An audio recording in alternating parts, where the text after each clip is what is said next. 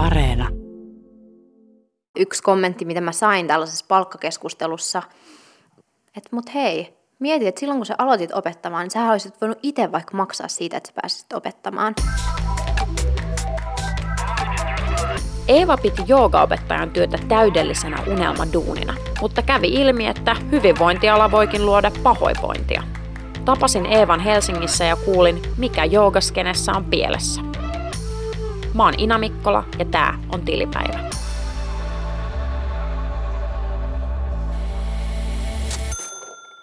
Eeva, sä oot joogaope.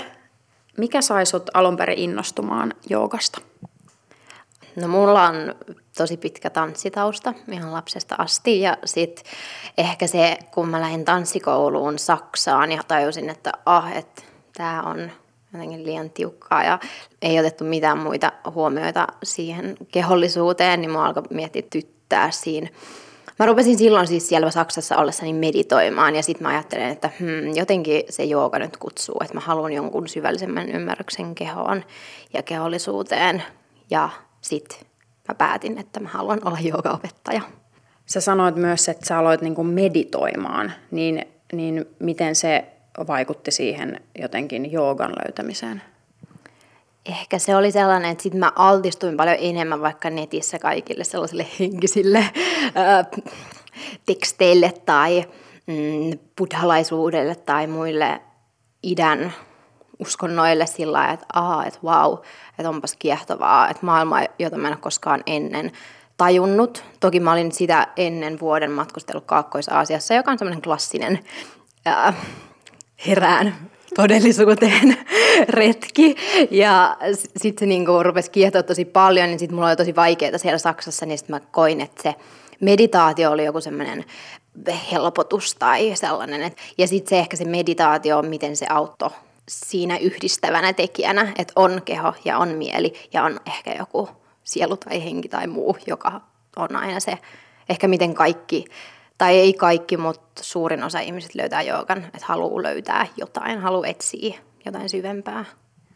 Ei nyt millään pahalla, mutta kuulostaa kyllä toisaalta vähän kliseeltä, että on matkusteltu Aasiassa ja sitten vähän meditoitu ja sitten ruvet, alkaa jooga opettaminen kiinnostaa.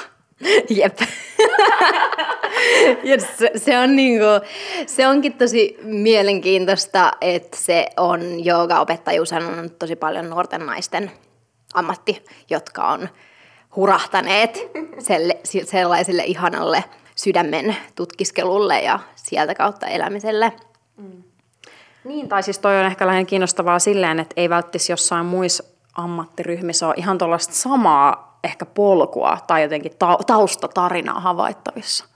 Ei varmaan olekaan, ja sehän tekee joogasta tosi haastavan ammatin, koska siinä on ehkä pohjalla se niin joku henkilökohtainen kokemus, ja sitten sen jakaminen tai se tahto, että mä haluan jakaa tätä myös muille. Ja se oli se, mikä tuli mullakin, että wow, että hmm, mun hengitys, että onpas upea keksintö, että mä hengitän. Ja vaan sen tavallaan oivaltaminen oli sellaista, että hei, mä haluan, että kaikki muutkin tietää tätä. Ja sitten joogaanhan liittyy totta kai se semmoinen mielikuva, että se on jotenkin tosi holistista ja kaunista ja hienoa ja tervettä.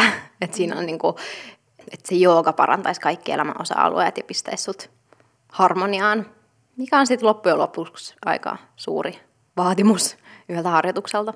Niin. Miten ylipäätään, kun sä sait tämän ajatuksen siitä, että sä nyt haluat olla just joogaopettaja, niin miten joogaopettajaksi ylipäätään siis kouluttaudutaan? Joogaopettajaksi kouluttautuminen on tosi helppoa.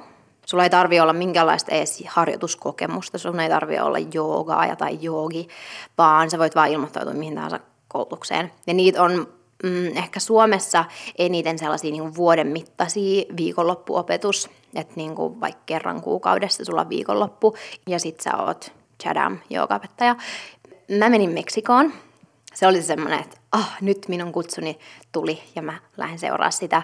Ja sitten mä menin sinne ja se mun koulutus oli kolme viikkoa joka näin jälkeenpäin mietittynä tuntuu aivan järkyttävältä, järkyttävän lyhyeltä ajalta oppia NS-ammatti ja sitten vielä ne on aika hintavia koulutuksia, eli har, niin kuin, ehkä nyt jälkeenpäin mietin sitä, että olisipa kiva kouluttautua ilmaisiksi johonkin oikeaan ammattiin, kuin se, että vaan heittää tonneja sinne, että saan jonkun koulutuksen läpästyä. Mikä totta kai antaa tosi paljon ja se, se ehkä just joogan alalla onkin se, että että sä haluat sellaisen koulutuksen, joka antaa sulle itsellesi tosi paljon. Niin koulutuksiin mennään ajatuksella, että tämä on mulle itselleni. Mutta sitten kuitenkin suurin osa ihmisistä, jotka käy näissä koulutuksissa, on sen jälkeen silleen, että, hmm, että mä haluan heti jakaa tämän. Että miten mä voin heti antaa tämän mun oppilaille, tai miten mä voin heti pistää tämän niin kuin lihoiksi. Ja sitten se tavallaan unohtuu. Menet sinne koulutukseen niin, että sä voit saada ammatin, ja sitten sä opetat sitä muille, vai meneekö sinne, että sä löydät itsesi? Niin, ja siis tota, siinä on kyllä myös aika vastuu sen jälkeen, että jos sulla on vaan takana joku tämmöinen muutaman viikon koulutus ja sitten sen jälkeen sä haluat sitä oppia, jakaa, kyse on kuitenkin sitten ihmisten kehoista ja kaikesta. Just niin, ja siinä ehkä mä sitten itse, kun mä palasin sieltä Suomeen ja rupesin opettaa, aika nopeasti tuli se, että ei vitsi, että enhän mä osaa yhtään mitään että mun on pakko päästä oppimaan lisää. Pakko ehkä matkustaa taas ja mennä koulutuksiin ja pistää sairaasti rahaa siihen. Ja niin sitten mä lähdin tekemään, että mä haluan oppia lisää. Mm. Ehkä sitten myös itselle just kuulostaa jännältä se, että kun mä oon aina ajatellut, että kun suomalaisessa yhteiskunnassa koulutus on siis ilmaista, jossa vaan päätät valita sen tien, eli maksuttoman koulutuksen, ja jolla mä, mä oon esimerkiksi kuitenkin opiskellut neljä vuotta ja tietenkin maksuttomasti, niin mulle kuulostaa jotenkin tosi överiltä, että kolmesta viikosta koulutusta pitäisi maksaa tonneja. Niin kuin, että mitä vittua, kukaan suostuu tuohon? Niinpä, siis se on, se on tosi hullua, mutta se on myös sit nyt, kun ymmärtää joka opettajan näkökulmasta, mm. niin se on myös se, miten joka opettajat tienaa. Että ne mm. pistää vaan tosi iso hintalapun sille koulutukselle ja sitten julkisopettajat, joilla on jo paljon seuraajia tai paljon oppilaita, niin nehän pystyy hinnoittelemaan ihan miten ne haluaa, koska ne tietää, että kaikki janoaa sitä. Mm. Pääsit sä sitten heti töihin? Mä tulin Meksikosta takaisin Suomeen. Ja sitten mä rupesin opettaa vasta avatussa studiossa silleen pari tuntia viikossa. Ja sitten mä löysin toisen studion, johon mä otin yhteyttä, että hei, näytätte syöpöltä, haluan olla mukana teidän meiningissä. Ja sitäkin ajaa tosi paljon sellainen, että mä haluan olla semmoisissa kivoissa yhteisöissä, jossa on kivan näköinen meininki ja jotenkin saan olla oma itseni. Ja sitten mä rupesin opettaa sieltä tosi tosi paljon. Ja se oli se vaihe myös mulle, että oli niin kuin aika perustaa oma toiminimi, koska sitä oli niin paljon jo sitä tuntien opettamista. Mm. No miten toi meininki sitten ylipäätään toimii, että jos, okei, sä voit olla töissä jossain studiossa, sulla voi olla joku tämmöinen vaikka toiminimi ja sitten sä käyt joko yhdessä tai monessa paikkaa tai näin, mutta et kuinka paljon se on esimerkiksi vaikka sun vastuulla, että ne ihmiset tulee juuri sinun tunneille? No se on just sille hassua, että kun miettii, että on olemassa joogastudioita, on paikkoja, missä opetetaan joogaa, niin siellähän toimivat joogaopettajat on omia yrittäjiään, eli niillä on toiminimet.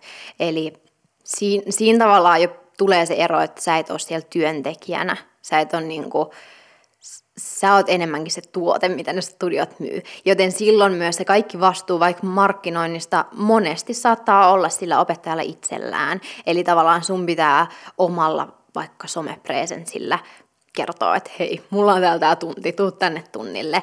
Vaikka se olisi tosi kiva, että se studio kantaisi siitä vastuun niin, siis mä oon, mulla on ehkä ollut kyllä vähän eri mielikuva. Mä oon jotenkin ajatellut, että ne joogaopettajat on, on siis niin kuin työntekijöinä siellä studiossa, eikä minään yrittäjinä. Niin kuin. Joo, siis mä oon ehkä kuullut yhdestä studiosta, joka ottaa töihin, mm. eli maksaa palkkaa. Ja äm, siinähän on tietty erot. Onko itse toiminimen työntekijä tavallaan toiminimellä laskuttaa tätä studioa vai mm. onko työntekijä? No, no on ihan jo esimerkiksi sen oman niin kuin, työturvan kannalta ja näin, sehän on ihan selvä homma. Niin, ja se on ehkä niin kuin, um, studio tekemisessä, no vaikka työturva sen osalta, että jos sä sairastut, niin mm. mitä sitten? Jos sulla on toiminimi, niin se on vähän silleen, että no, huono tuuri, niin kuin, että että sä siitä mitään saa. Jos olisit työntekijä, sulla ehkä olisi joku turva, sairaus, päivärahaan tai mikä ikinä se onkaan. Niin ja sitten vielä toi, että siinä päällä on toi, että just, että se ei itse asiassa riitä, että sä olet opettaja ja, ja teet sen jutun, vaan että sitten siinä on vastuulla vielä toi kaikki markkinointi ja toi, eli sun pitää niin kun, sehän on jo ihan oma duuninsa. Niin on, ja sitä ehkä ei usea ajattele. Ja sitten sit niin kuin kuin suuri voima ja valta sillä somella vaikka on, että studioille halutaan niitä opettamaan, kellä on jo vahva se henkilökohtainen brändi, tavallaan se oma somepresenssinsä. Jos se on houkuttelevaa ja silleen hurmaavaa, niin totta kai silloin, koska jollain tapaa se ohjaaja onkin sen studion tavallaan se myyntivaltti, että meillä on tämmöinen tyyppi. Niin, mutta eli käytännössä sä voit olla itse asiassa ihan superhyvä ja mahtava joogaobe, mutta jos et ole somessa silleen gameissa, niin sillä ei ole sit mitään väliä. Ymmärrätkö nyt oikein tavallaan? Mm, ja mä tiedän usean sellaisen, joka just kamppailee tämän kanssa, että haluaisi tosi paljon, että oppilaat löytäisivät ja että rakastaa sitä niin kuin opettamista ja saa siitä tosi paljon ja antaa tosi paljon, mutta koska se some-game ei kiinnosta, tai se ei niin kuin vaan jotenkin nappaa ja jotenkin haluaa pitää somen vaikka yksityisenä, niin eihän sulla silloin maiksi laajentua ja jotenkin saada sitä näkyvyyttä. Mm. No mitä sitten, jos on tämmöinen tilanne nimenomaan, että, että sä olet vaikka, öö, sä oot nimenomaan tullut vaikka kipeäksi, niin kuin suurin osa ihmisistä välillä tulee kipeäksi ja sitten he ei voi just mennä töihin ja näin, niin mitä, se, mitä joogaope tekee, kun hän on kipeä? Uh, ennen koronaa silloin moni ohjasi kipeänä tunteja. Eli vähän silleen, että on vähän nuhaa, mutta hei, mä en nyt tänään koske teihin, mä en avusta teitä, mutta mä pidän tämän tunnin. Koska silloin sä saat laskuttaa siitä tunnista. Jos tuut kipeäksi, niin siitähän pitää ilmoittaa heti sitten studiolle. Sitten kysellään kaikilta, hei päästkö sijaistaa Eevan tunnin tällöin ja tällöin ja tällöin. Ja sitten jos kukaan ei pääse, niin sitten se on vähän kiusallinen tilanne, koska sitten tavallaan pitää olla siinä silleen, että pitääkö se tunti perua. Ja sitten kun se perotaan, niin siitä pitää ilmoittaa kaikille niille tunnille tuleville. Ja se on hirveä säätö. Ja sitten lähinnä vaan sille ihmiselle, joka on kipeä, niin on vaan tosi nolo olo. Silleen, että mä en saisi olla kipeä. Niin, mutta tässä on niinku jälleen aika suuri ristiriita, että jos, jos sä jaat hyvinvointia työksesi ja sit sä et itse saisi tavallaan nimenomaan koskaan olla kipeä, ja jos sä oot kipeä, niin se vaan oikeastaan niin kuin ekstrasti latistaa sun hyvinvointia, kun sun pitää vielä jotenkin siinä kipeänäkin handlailla tätä koko tilannetta. Niinpä, ja sitten se että koska sä oot yrittäjä vähän niin kuin sydänalalla töissä, niin siellähän ei ole minkälaisia rajoja myöskään tai ei ole harvemmin tehdään mitään työsopimuksiakaan. Ja sitten sit tavallaan sun, sulla ei ole myöskään sit tietty työaikoja, sä ehkä opetat tunnit illalla ja sitten sulle voi laittaa viestiä mihin aikaan päivästä vaan ja sitten se on aina vähän silleen stressaavaa. Ja sitten se tavallaan stressihän on kehossa ja se on vähän niin kuin tulehdusta tai se on niin kuin, on vähän tulessa koko ajan ja sekin jo syö sitä hyvinvointia, että jotenkin se semmoinen ehkä näki sinne rajat myös jooga-alalla, vaikka se onkin niin vapaata ja ihanaa ja sydämellistä, niin ne voisi olla se turva, jotta jokaisella olisi vapautta siellä rajojen sisällä ja jotenkin helppo olla. Mulla tulee myös ehkä sellainen just fiilis siitä, että kun sä aiemmin kuvailit sitä, että mitä sä ajattelit, että se työ on, niin, niin tämä ei ehkä ollut se, mitä sä sitten ajattelit. Joo, ei todellakaan tullut mieleenkään, että se voisi olla tällaista. Että sitten ajattelin, että se menisi aika jouhevasti, mutta sitten yllätyin siitä, kuin paljon tavallaan voidaan yhtäkkiä alkaa käyttää sitä työvoimaa kuitenkin maksamatta lisää tai esimerkiksi kaikki siivousvuoroja tunnin jälkeen, niin eihän monet niistä niin kuin, maksaa enempää. Ja niin kuin, tavallaan, että siihen niin kuin, yhteen tuntiin liittyy niin paljon, jos mietit, että yhdestä tunnista sä saat jonkun kiinteän summan, mutta siihen menee se, että sä suunnittelet sen tunnin. Sitten sä meet sinne paikan päälle, saatat ihmiset vastaan, oot siinä kiva ja hymyilevä ja tavallaan asiakaspalvelija. Sitten sä ehkä myyt studion tuotteita, jos siellä on jotain. Sitten sä pidät se itse tunnin, joka on tavallaan se pointti kaikessa, mutta sitten sun pitää silti jäädä sinne vielä hyvästelemään ne oppilaat, sä käydät siivotilan, ja sitten se on lopulta ehkä sellainen niin kuin kolmen tunnin setti, ja sitten sit puhutaan, että se on yhden tunnin niin kuin, työ. Mm. Mitä tässä pitäisi tehdä jotainkin sitten sellaista, että se olisi jotenkin taloudellisestikin järkevää ja kivaa ja että se olisi oikeasti myös niin kuin semmoinen hyvinvoiva ympäristö, työ, jota ei tarvitse esimerkiksi tehdä kipeänä. Siinä pitäisi olla jonkinlaisia äm, sääntöjä tai rajoja tai sopimuksia, äm, jotka tavallaan turvaisivat sen, että kun sä oot kipeä, niin me hoidetaan se. Me, meillä on kattavat sijaislistat ja täältä varmasti aina löytyy se joku, joka tulee auttaa. Tavallaan se pitäisi olla jo niin kuin tae, että ei ole hätää. Sitten pitäisi tietenkin maksaa parempaa palkkaa. Se on niin kuin ihan basic juttu, jos kukaan haluaa jatkaa työssään ja pitää sitä kestävänä. Niin silleen, että sun ei tarvitse opettaa vaikka 15 tuntia viikossa, joka on ihan kestämätöntä. Toki mun korvaan kuulostaa, että 15 tuntia on ihan sika vähän duunia. Itse kun tekee 40 tuntia, niin voiko se vähän selittää tota? 15 tuntia joogan opettamista tuntuisi kuin 60 tuntia suunnilleen. Eli se on ihan todella intensiivistä opettaa yksi tunti. Ja se niin kun, se on tosi rankkaa, varsinkin jos sä itse siinä liikutat sun kehoa, niin keho vaan ei yksinkertaisesti kestä. Ja sitten tietty siihen yhteen tuntiin menee se just se suunnitteluaika, siihen menee se kaikki muu, siihen menee se, että sä siellä somessa huutelet siitä ja stressaat, että tuleekohan sinne tarpeeksi ihmisiä, saaks mä näitä kursseja myytyä, mitä ikinä siinä onkaan. Ja sitten 15 tuntia, jos mä opettaisin tällä hetkellä, niin mä en olisi tässä, tai että mä olisin niin kuin raato. Mä oon to, totta kai tosi onnekkaassa asemassa siinä mielessä, että mulla ei ole pelkkä jooga tällä hetkellä mun työnä, eli mä oon saanut siihen niin kuin oheen muitakin töitä, jotta mä voin opettaa nyt vaan kaksi tuntia viikossa plus jotain yksityistunteja. Eli se on niin kuin vaan mulle tällä hetkellä unelmatilanne. Niin, kyllä. Miten sä ajattelet siitä jotenkin hegemoniasta, että välttämättä just ees tätä niin kuin rahaa ja jotenkin bisnestä ja liikemallia ei aina edes yhdistetä koko jooga-juttu, että ajatellaan, että se ei niin kuin kuulu siihen.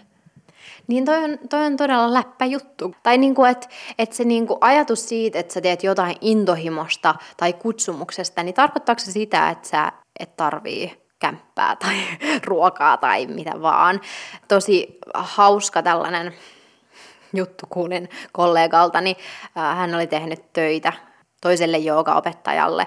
Tässä oli siis vain sanallinen sopimus työtehtävistä, niin oli sitten lähettänyt laskun, että hei, että mä nyt teen nämä duunit, tässä olisi tämä. Ja sitten sitä laskua ei ole tähänkään päivään mennessä maksettu, ja sieltä ainoa vastaus, mikä tuli, oli vaan joku, että sinä sydämetön pankkiiri. Eli tavallaan toi ajatus wow. siitä, että jos sä teet sydämestä työtä, sua ei saisi kiinnostaa raha, niin se on aika, aika, aika vaurioittava juttu. Mä luulen, että itse asiassa vähän sellaisella laajemmalla yhteiskunnallisella tasolla, niin, niin toi on vielä just vaurioittavampaa, että jos me aina vaan perustellaan sillä, että kun tämä on kutsumus ja intohimo, niin se on myös ns. oivallinen peruste polkea vaikka palkkoja alas. Ja tässähän mennään, nyt ei puhuta enää vaan joogaopettajista, vaan vaikka sairaanhoitajista, varhaiskasvattajista, että tavallaan niin kuin, koska se sairaanhoito on kutsumus, niin te nyt vaan siellä teette sitä hommaa niin kuin, tai olette lähihoitajana, whatever, pienellä palkalla, koska me vähän niin kuin tiedetään, että teette sitä anyway, koska se on teidän kutsumus. Niin mun mielestä tämä kuulostaa vähän niin kuin samalta mm-hmm. tematiikalta sehän on paljon samaa, että on se semmoinen kutsumus jonkin hoivaamiseen ja toisten hyvinvoinnin lisäämiseen, niin silloin se on niin suuri kutsumus, että sähän tekisi tätä ilman rahaakin. Ja jopa yksi kommentti, mitä mä sain tällaisessa palkkakeskustelussa, kun toivoin isompaa palkkaa, koska oli paljon enemmän tehtäviä, mitä siihen niin tunnin opettamiseen kuului muuta, niin siihen vastattiin näin, että, että mut hei, Mieti, että silloin kun sä aloitit opettamaan, niin sä olisit voinut itse vaikka maksaa siitä, että sä pääsisit opettamaan. Johon mä olin vaan silleen, että, että niin, että jos tämä on tämä asenne tällä alalla yleisesti, niin ei tämä tule kestää, tai että eihän tämä voi mennä niin, että me joogaopettajat maksetaan siitä, että me saataisiin opettaa. Ja sitten jos sä vaadit vähän jotain parempaa sun työstäsi, se on helposti se vastaus, että okei, jos tämä ei kelpaa, niin kyllähän meillä tuolla on jonossa noita muitakin, jotka tekee vaikka halvemmalla, tekee vaikka ilmaisiksi. Ja sitten se on tavallaan just se ristiriita tässä, että on kyse joogasta, jolla on tosi pitkät juuret ja on filosofia ja näin. On olemassa sellainen käsity kuin karmajooga, joka on tavallaan sellainen niin kuin palvelu, mitä sä teet odottamatta mitään vastineeksi niin sitä hyväksi käytetään monesti myös sellaisissa, että hei, tuu meidän studiolle vastaanottovirkailijaksi karmajoogaa tavallaan, että sä niin teet tätä ilmaisiksi ja sit sä vaan saat niinku hyvää mieltä siitä. Niin sehän on vaan, että sä laitat semmoisen kivan verhon sen hyväksikäytön eteen. Kuulostaa siis siltä, että tavallaan tässä joogaskenessä ja maailmassa ei tunnu pätevän toisaalta sellaiset ihan niin kuin perusasiat, mitä meillä ihan muualla, monissa muissa muilla aloilla niin kuin pätee. Niin, ja se tekee tällä alalla työskentelystä välillä todella piinallista, että miten, miten mä navigoin tässä jotenkin myrskyssä. Ja sit, sittenhän se on niinku hassua, että tiedostaa nämä kaikki epäkohdat ja se, että mä silti edelleen haluan työskennellä tällä alalla, niin se tuntuu välillä myös itsestä silleen, että no okei, että olisiko joku toinen ala. Mutta ei, koska se on edelleen mun intohimo jakaa niitä joogan juttuja. Mutta sitten mä oon ehkä löytänyt sellaisen oman linssin, että mä pystyn vahvemmin seisoa sen takana. Ja sitten sit tavallaan noi tavallaan rakenteelliset jutut, niin ne pitää vaan tuoda esiin ja niistä pitää alkaa puhua, jotta ei vaan mulle, vaan kaikille joogan alalla työskenteleville olisi jotenkin kivempi sulle alkoi tavallaan paljastua jossain vaiheessa, että mitkä ne niin kuin työn realiteetit siellä joogamaailmassa on ja mi- millaista se on nimenomaan se opettaminen kaikilla studioilla ja näin, niin mitä toimenpiteitä sä niin sanotusti teit? No kaiken tämän mun joogan tota, niin, ohessa mä koko ajan opiskelin uutta ja lopetin kokonaan studioilla opettamisen. Mutta sitten mä sitten mä tavallaan valmistuin tähän toiseen jooga linjaan tai joogameininkiin ja sitten mä vaan luotin siihen, että okei, että tää on ihan uutta ja jotenkin ihan uusi joogan tällainen. Alahaara vai? Alahaara, ehkä se olisi se, tai metodi tai tällainen. Että mä sitten vaan rupeen itekseni pistää tätä tänne meidän Suomen maailmaan. Ja sitten mä rupesin, ja mä olin siinä vaiheessa myös jotenkin ihmeellisesti saanut kivan sellaisen oman tilan, jossa mä pystyin tekemään itse, mitä vaan lystäsin ehkä se just, että mä vaan rupesin tekemään rohkeasti itse sitä, mikä mua huvitti. Ja sit se on nyt selkeästi kantanut hyvin, koska musta tuntuu, että nyt mä vihdoin on jotenkin omilla jaloilla. Kyllä mä niinku haluan itse tätä yrittää, enkä olla niinku työntekijänä, koska mä en sit kuitenkaan olisi se työntekijä, vaan mä olisin siinäkin yrittäjä. Eli niinku sit käytän edukseni sen, että mä oon yrittäjä, nyt mä niinku teen tätä mun omaa juttua. Niin just, se mulla kanssa tuli tuosta mieleen, että, että nyt sä oot niinku oikeasti yrittäjä, että sä olit aiemmin niinku pakkoyrittäjä niinku freimattuna työntekijäksi, mutta että nyt sä oikeasti olet oma yrittäjä ja sulla on oma goal ja oma tietty joogameininki, mitä sä toteutat. Just niin, siis todellakin. Ja se, se on tässä ihan niinku parasta, että sitten kun pääsee siihen jotenkin pisteeseen, että pystyn itse päättämään, niin kyllähän kaikki sitä varmaan haluaa ja kaikki varmaan jooga-alalle lähtevät jollain tapaa haaveilee siitä. Mä en tiennyt haaveilevani siitä, mutta oli tosi kiva, että tässä kävi näin. Ja sitten mä en todellakaan tiedä, mihin tämä tulee menemään, niin kuin, kuinka kauan mä jaksan esimerkiksi opettaa joogaa tai kuinka kauan musta tuntuu, että mulla on jotain annettavaa siinä, mutta nyt musta tuntuu, että mä vaan niin kuin, haluan, haluan, että ihmiset voi hyvin oikeasti, ei silleen kliseisesti, että haluan paijata sinua, vaan silleen, että, niinku, että opettele, käyttää sun kehoa niin, että siellä on hyvä ja parempi paikka olla. Kun mä oon nyt kuunnellut tätä sun niin sanottua avautumistas, niin mulla edelleen päällimmäisenä ajatuksena on se just se niin kuin suuri ristiriita, että miten joku ala, joka tuottaa hyvinvointia muille ja jonka pääsanoma on hyvinvointi, niin sitten loppujen lopuksi laajassa kuvassa ei välttämättä ylläpidä hyvinvointia jooga-opettajille. Niin jos tämän pohjalta ajattelisi, niin mikä olisi sun viesti asiakkaille, eli tavallaan tällaisille meitsimäisille tyypeille, jotka sitten kuitenkin on niitä, jotka näitä tunteja kuluttaa omaa hyvinvointia tavoitellen? Varmaankin se, että, että tietäkää se, että se joogaopettaja pistää siihen tuntiin tosi tosi paljon aikaa, energiaa, kaikkea. Joten olkaa valmiita maksaa joogasta. Se, että joogaa haluttaisiin ilmaiseksi, niin sen, se on mahdollista. YouTube on täynnä joogaa ilmaiseksi. Mutta jos sä haluat mennä ihmisen opettamalle tunnille, jossa se kohtaa sut, jossa se näkee sut, pystyy katsoa sua silmiin ja ehkä vastaa sun kysymyksiin, niin se on sellaista ammattitaitoa, mistä pitää maksaa. Ja sitten se joogaopettaja pystyy jatkossakin tekemään sitä ja ole siellä sua varten. Mm. Mä luulen, että, että niillä ihmisillä, jotka käy joogas, ei ole mitään hajua siis siitä, tavallaan, mitä siellä voi olla taustalla. Et sä sitä ajattele, kun sä itse menet sinne hakemaan niitä good vibesia? niin, siis, niin, ja siis toi on tavallaan toi good vibes, niin sehän on jo itsessään aivan karsee juttu. Ja ei, ei asiakkaalla todellakaan mitään hajua sit myöskään sen ihmisen elämästä tai työ, työmeiningistä, koska myös me edelleen pidetään yllä sitä kuvaa vaikka somessa, että hei ihanaa, kiitti kun tulit tunnille, oli ihanaa, oli ihanaa, oli ihanaa, ja sitten se ei tavallaan rakenna yhtään minkään suuntaan, jos kaikki on aina vaan ihanaa ja kivaa ja nättiä. Mm. Miten sä nyt luulet, että suhun itse asiassa suhtaudutaan tai tähän koko keskusteluun suhtaudutaan vaikka nyt joogamaailmassa, kun sä niin kuin puhut aika niin kuin mun mielestä suoraan ääneen nämä jutut? Mä en todellakaan tiedä. tai voi olla monenlaisia reaktioita, totta kai. Ähm, mä oon monien kanssa jutellut tästä aiheesta ja alalla on myös kriittisyyttä samanlaista, mitä mulla on tätä alaa itseään kohtaan. Mutta totta kai jollekin tämä voi olla loukkaus ja mä pahoittelen. Tämä ei ole mitään henkilökohtaista, vaan enemmänkin sitä, että miten me voidaan yhdessä muuttaa ne rakenteet niin, että tämä olisi oikeasti meille kaikille toimivampi ja tämä voisi oikeasti palvella sitä hyvinvointia, mitä me niin haetaan ja toivotaan. Mm. Mä toivon, että mä pystyn jakamaan joogaa semmoisessa mielessä, että se on myös yhteiskunnallista vaikuttamista ja semmoista radikaaliutta, että sä voit oikeasti joogata ja olla kiinnostunut, mitä tapahtuu maailmassa, miten sä voit ottaa kantaa, miten sä voit vaikuttaa ja muuttaa niitä rakenteita. Että se jooga ei ole vaan semmoista niinku hedonistista, ihanaa, hyvää oloa, vaan se on, että sulla olisi hyvä olo, jotta sä voit ehkä myös vaikuttaa ja tehdä asioita hyvin. Kiitos tosi paljon tästä keskustelusta. Kiitos sinulle. Kiitos kun kuuntelit. Mä oon Ina Mikkola ja tää oli Tilipäivä.